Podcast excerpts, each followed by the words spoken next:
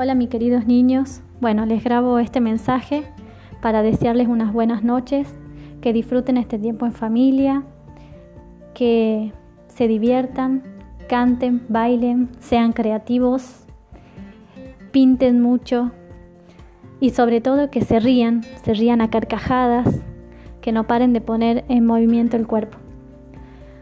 Tengan paciencia, pronto vamos a volver al jardín, pronto vamos a disfrutar de las actividades, vamos a disfrutar de nuestros compañeros, vamos a poder abrazarnos.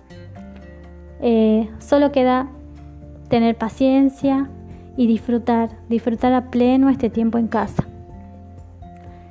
Les quiero decir que los quiero mucho y los extraño mucho también.